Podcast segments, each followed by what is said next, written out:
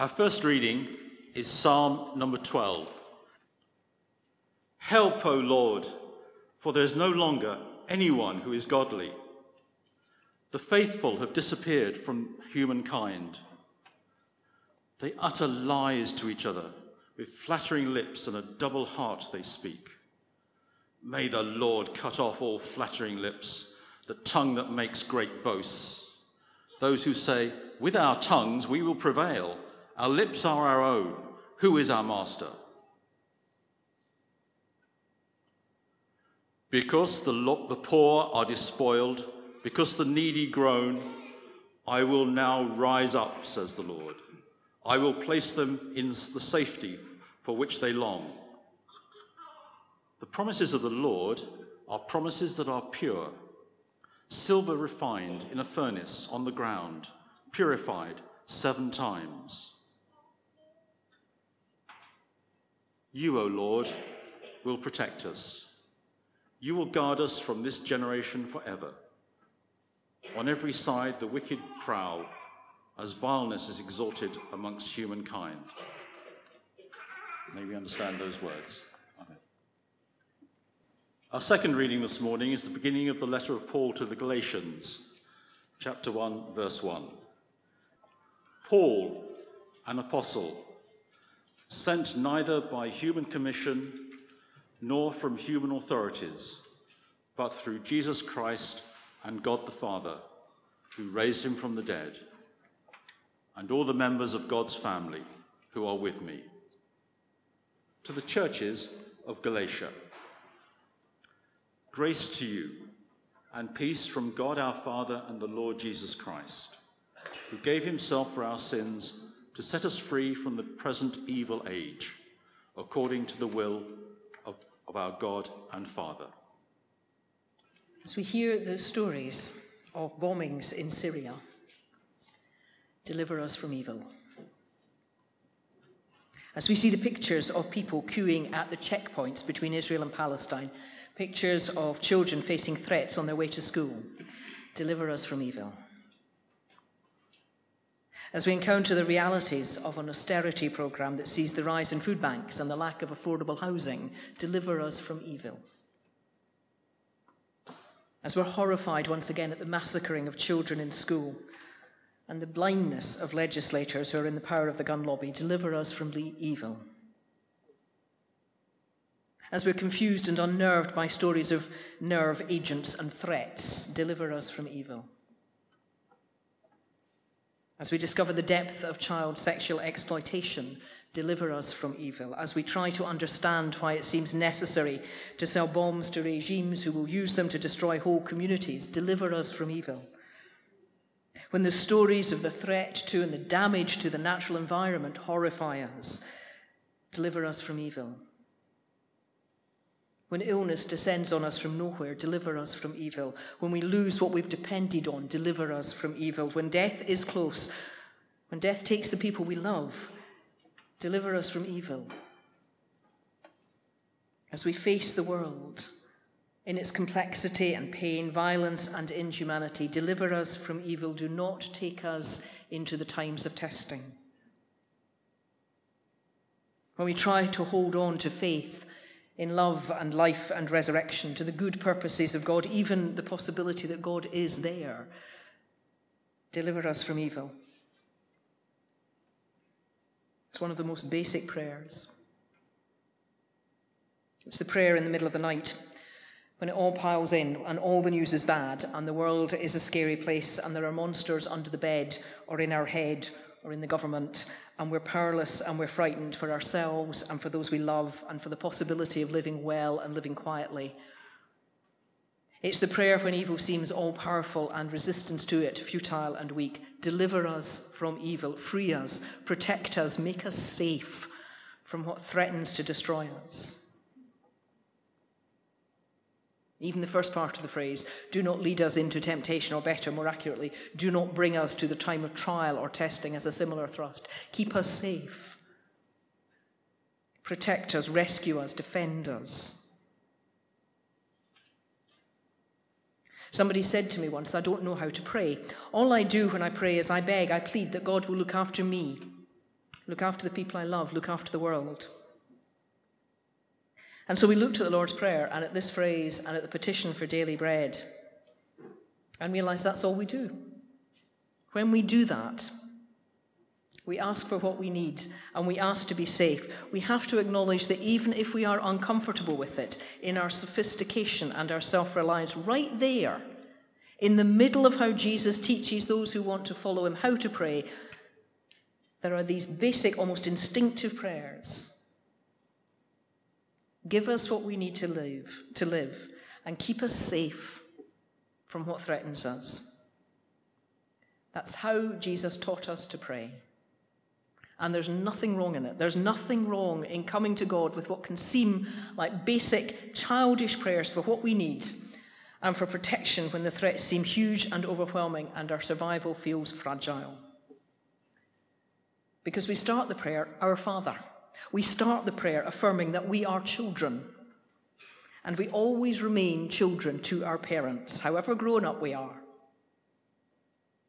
And even more, there are always moments when we want to recognize that we are children, when we long for the parents we have known to be there for us now,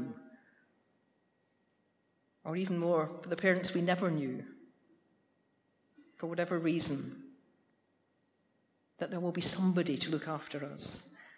And how much more is that true in relation to the God who is eternal and ultimate and absolute and utter?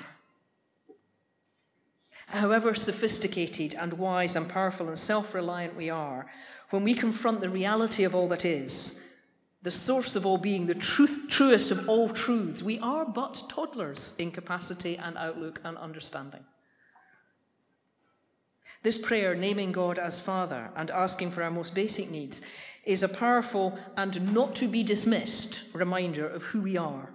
We may have all sorts of capacity and strength, we do, and it's a rich blessing, and we may have all sorts of insight and power. But in the face of the depth and the implacability of the universe, we are tiny and powerless and fragile, and we are children. And it's appropriate to allow that to be part of our prayer. And so we get to, and we're allowed to, we are instructed to pray protect us, save us, free us from what threatens and endangers us. All that stuff out there that is scary and overpowering. Protect us. And protect us from ourselves. But this prayer for deliverance is also prayer that we are not led into temptation.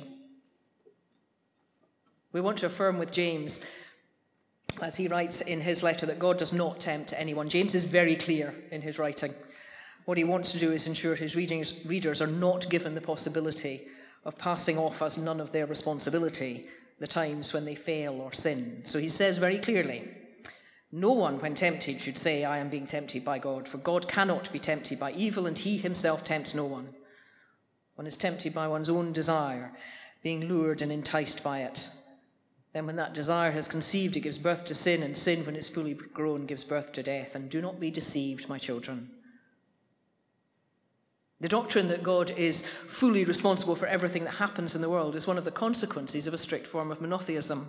There is one God. And if the ultimate power is God's and there's none to match God, as for example the Psalms will assert, then going alongside that is the claim that, for example, we explored in Lamentations, those of you who were with us during Lent last year, that evil and suffering and distress also originate with God.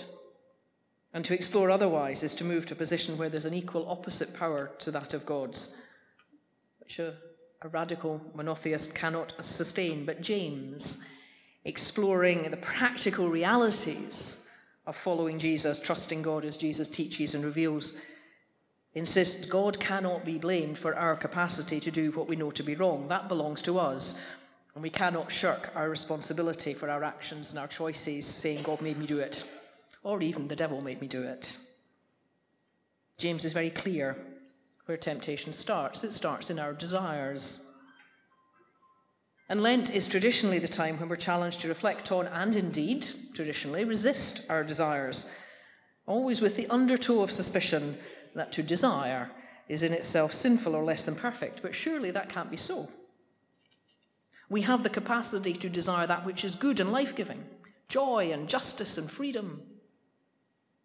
We can desire all sorts of things that are life affirming good food, pleasure, love, community, sexual satisfaction, intellectual excitement, stimulation, peace, quiet. Desire is an indication of what is deepest in us and what shapes our choices and decisions. Desire is the capacity to see, to imagine something we do not have, and identify it as a good, and therefore to seek it. But the question is around what we identify as good, not do we desire. People do not, on the whole, actively set out to want or do what they define as bad or hurtful or dangerous. That's not how we're made. If we want something, a thing, a condition, a position, a situation, it is because in some way we consider it worthy of wanting, and that its achievement, either owning it or bringing it about or experiencing it, will be for our good and for our pleasure. And so it's always a good exercise to ask what is it that I desire? What is it that is shaping my actions and choices, my decisions, the places I put my energy? Not what should I desire, and therefore I will set myself to do it, but what in fact is underlying my wanting. What is my deepest desire? And here is where the prayer of preservation from temptation or testing comes to focus. Desiring is not a problem. But what we desire, that may sometimes, may often, be less than we were made for. If we pray as we do earlier in this prayer, Your kingdom come, Your will be done, then we're praying for God's desire to be fulfilled. And if that is our prayer, is it our desire, our deepest desire? And if it is our deepest desire, then to pray not to be brought to testing is to ask that our actions and our choices are shaped by and determined through our desires in line with this kingdom. It's a prayer that our desiring is a reflection and an expression of the desiring of God. So it's less about stop us from doing wrong and more about help us to have big enough, deep enough, wide enough desires. Not just limited to me and my immediate sense of what is possible or achievable, but to dare to desire the fullness of the intentions of God for creation, including me life and fulfillment and justice and flourishing and freedom. Lead us not into temptation Give us a big enough imagination to know what God wants and to want it with God. Sometimes our imaginations are a bit big. Sometimes we are a bit grandiose in our desiring and our fantasizing. It's worth remembering that the story that we're told in Genesis of the first temptation and sin is not of the eating of the, what was forbidden, but the reason given for it, the justification for it. We rarely set out to do what we know to be wrong. We put a lot of effort into convincing ourselves that what we want is right. And it's often in the justifying of the action or the choice that the brokenness of the world is embedded. When Eve meets the temptation to eat the fruit, it's not because the fruit tastes good, it's in order to become like God. That's the temptation, that's the fantasy and the desire that shape her action. Our desires may sometimes be too small, but sometimes they are too grandiose in the sense that they're wrongly di- directed.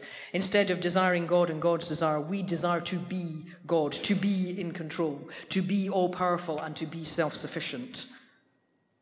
Not to be able to say, Our Father, give me what I need, to be able to make it happen for ourselves. By acknowledging in this prayer our lack of power in controlling the world and in controlling ourselves and in opening ourselves to and committing ourselves to desires that are big enough and wide enough and wonderful enough to be in line with God's desire for creation, we're recognizing we are not big enough to be God. In this prayer, we are set free from the need to be all powerful. We are rescued from the fantasy that we can make it all okay. We can be in control. And that freedom is where we flourish and discover life. Liberated from the need or the desire to be like God, we can find ourselves loved by God. And the I that you are ultimately, absolutely, unshakably loved is the heart of the gospel story. And it entails the recognition that the lover is the one who is ultimate, not us. We love because we are loved. We live because we are loved. We do good because we are loved. We are delivered from evil and protected from destruction and brought to prayer because we are loved. And because we are so radically loved, we can let go of the need to be of ultimate concern to ourselves because we are of ultimate concern to the one who is more complete and more real and more being than we can ever be and so is more trustworthy and has more good intention towards us and is more loving of us than we can ever be for ourselves.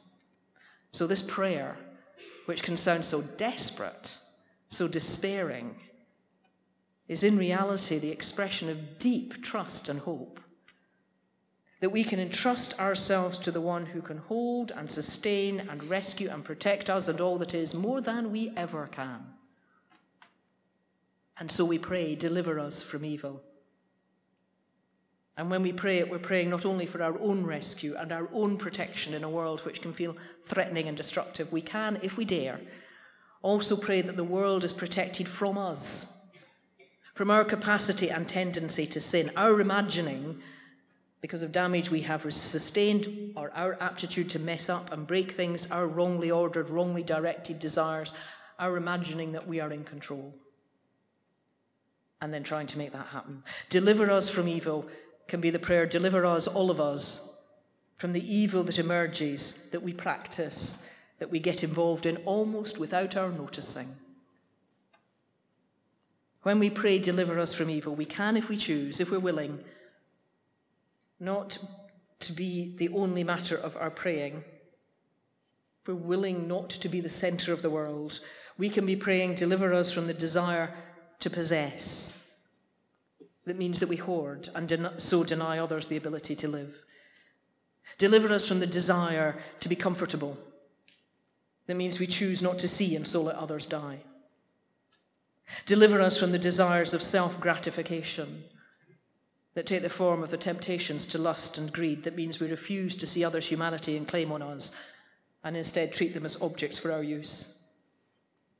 Deliver us from the desire for security at all cost that leads us to the violence that will destroy all that we fear or regard as not us. Deliver us from the desire for quietness that becomes lethargy and laziness and refuses to see others as real. Here is where this prayer takes us into the possibility of the radical honesty of the children of God. When we allow ourselves to know that we do not need to be perfect, we do not need to be in control. We do not need to justify ourselves or protect ourselves because we are so profoundly loved. Then we can recognize that all too often the evil that, from which we need to be delivered has its roots in our own actions.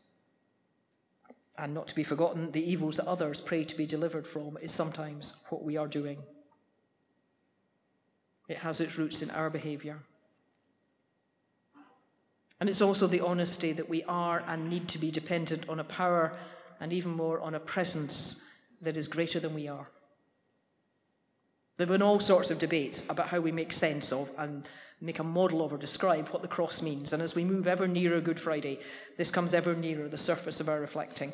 And one of the oldest conceptions of what Jesus is doing on the cross is summed up in this prayer. He is rescuing those who cannot free themselves from the entanglement and entrenchment in the patterns and practices that damage and deny life and that hurt and limit and destroy. That's what Paul was talking about when he was writing to the Galatians the one who sets us free. But the sin and the evil from which we pray for protection is not just individual. It may have personal expression, but it also has systemic reality. We believe and affirm that the presence and the love of God is an absolute reality. But we'd be foolish if we didn't equally recognize and accept that the kingdom is not here. And there are forces bigger than individuals, even if made present through the acts of individuals, bigger than individuals that resist the kingdom and undermine moves to justice and challenge the possibility of joy and attack the tendency, the movement to love and to life.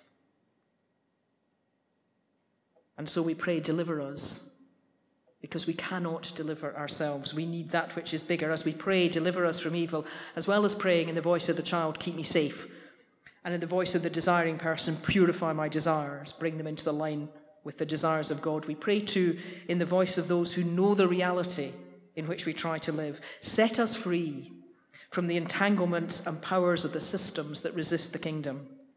Set us free not to play by the rules of those forces that dominate. This is a prayer that asks for a spirit of playful subversion and creative resistance, of unexpected new ways of being and relating and functioning to become our way of being. To pray, deliver us from evil, is to ask that the Spirit of God will so shape our way of seeing ourselves and one another and the world that we will not be shaped by the dominating systems of evil, of acquisition, or competition, or violence, and that we'll be free to live the kingdom of God's desiring into being. And deliver us from evil is above all a prayer. It's not a wish, and it's not an exhortation. And that's always the danger when we talk about prayer. We can so easily come to the point where what we end up talking about is what we should do as a result of what the prayer is mentioning. And forget that prayer isn't an exhortation to us to do better or become perfect. It is talking to the one who loves us and longs to meet with us and work with us and bless us and heal us and renew us and will do that and more as we pray. For in the end, this is what this is it's a prayer. It's not a good resolution to sort ourselves or the world out. It's not the determination to get it right. It's not the need to sort the other out. Prayer is coming to the source and center of all love with our hands open and empty and recognizing our need and waiting to receive, even if what we receive is not what we thought we needed. And so, in the face of violence and threat and destruction and anger and hatred, we pray, deliver us from evil. And in the face of our own capacity to hurt and hate and dehumanize and judge and limit and deny, we pray, deliver us from evil. And in the face of systems that entangle us and shape our thinking and our seeing, our choosing and our action, we pray, deliver us from evil. And in recognition of our penultimacy, Deliver us from everything, inside and outside, which is greater than us and would distort and deny and damage and destroy us because you, the one we pray to, the source and the center, the depth of love, you are the one who is greater than our hearts and than all evil. Amen. So let us now come together to the source and center of love and pray with one another. Divine Creator, the God who set the land aside, separated the waves from the sky, created humanity in your image, and saw that it was all good. We come before you in prayer now, acknowledging that your creation is marred, tainted, broken. We pray for the continued impacts of global warming and the systems of capitalist greed that not only enable but actively further the destruction of your world. For toxic chemicals that are used because they are cheap, for your humanity used as slaves to produce goods that others simply do not need. For your oceans that we have turned to dumping grounds when we grow tired of disposable happiness. Creator God, may we see your creation as a gift to steward not an empire to rule. Yet, even in the despair of a damaged world, we praise you for the beauty we still find within it the spectacular spring blossoms in southwest China, for the life of Stephen Hawking and the extravagance of a mind so profound, for the charities that work tirelessly to restore balance to the created world and bring species back from the brink of extinction.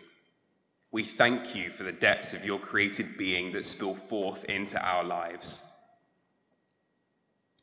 Divine Redeemer, the God who became flesh, walked among their created people, shared life with the humbled and lost, who came to redeem systems of injustice, to set forth another way. We bow our heads in prayer and are thankful for the redemptive work that you delivered.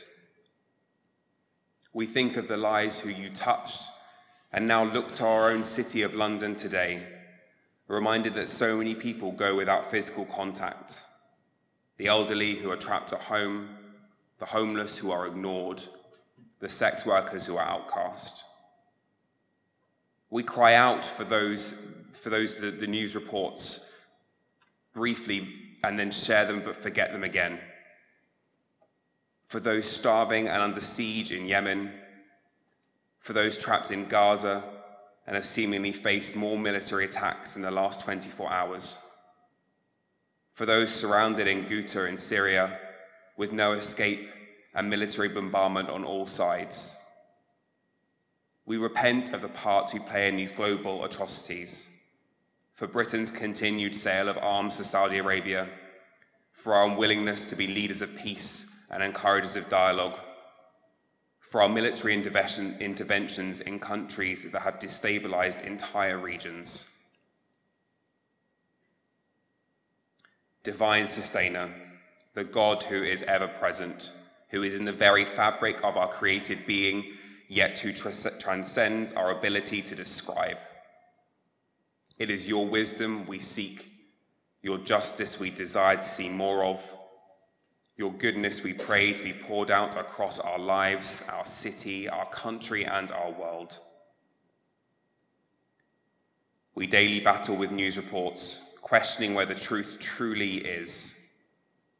From reports that our online personal information is being used intelligently against us in political scheming, to the remarkable exploits of an ex spy and our government's response to their home nation for countries that value gun ownership over the lives of young people, people of colour, women. We pray for your wisdom in how to respond, caution our tongues, and bring peace to our furrowed brows.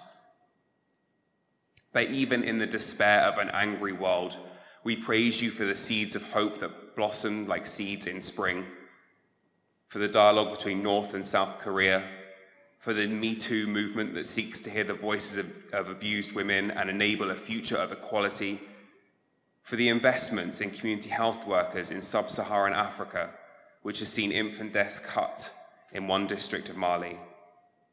We thank you for your restorative justice works through, above, and around us.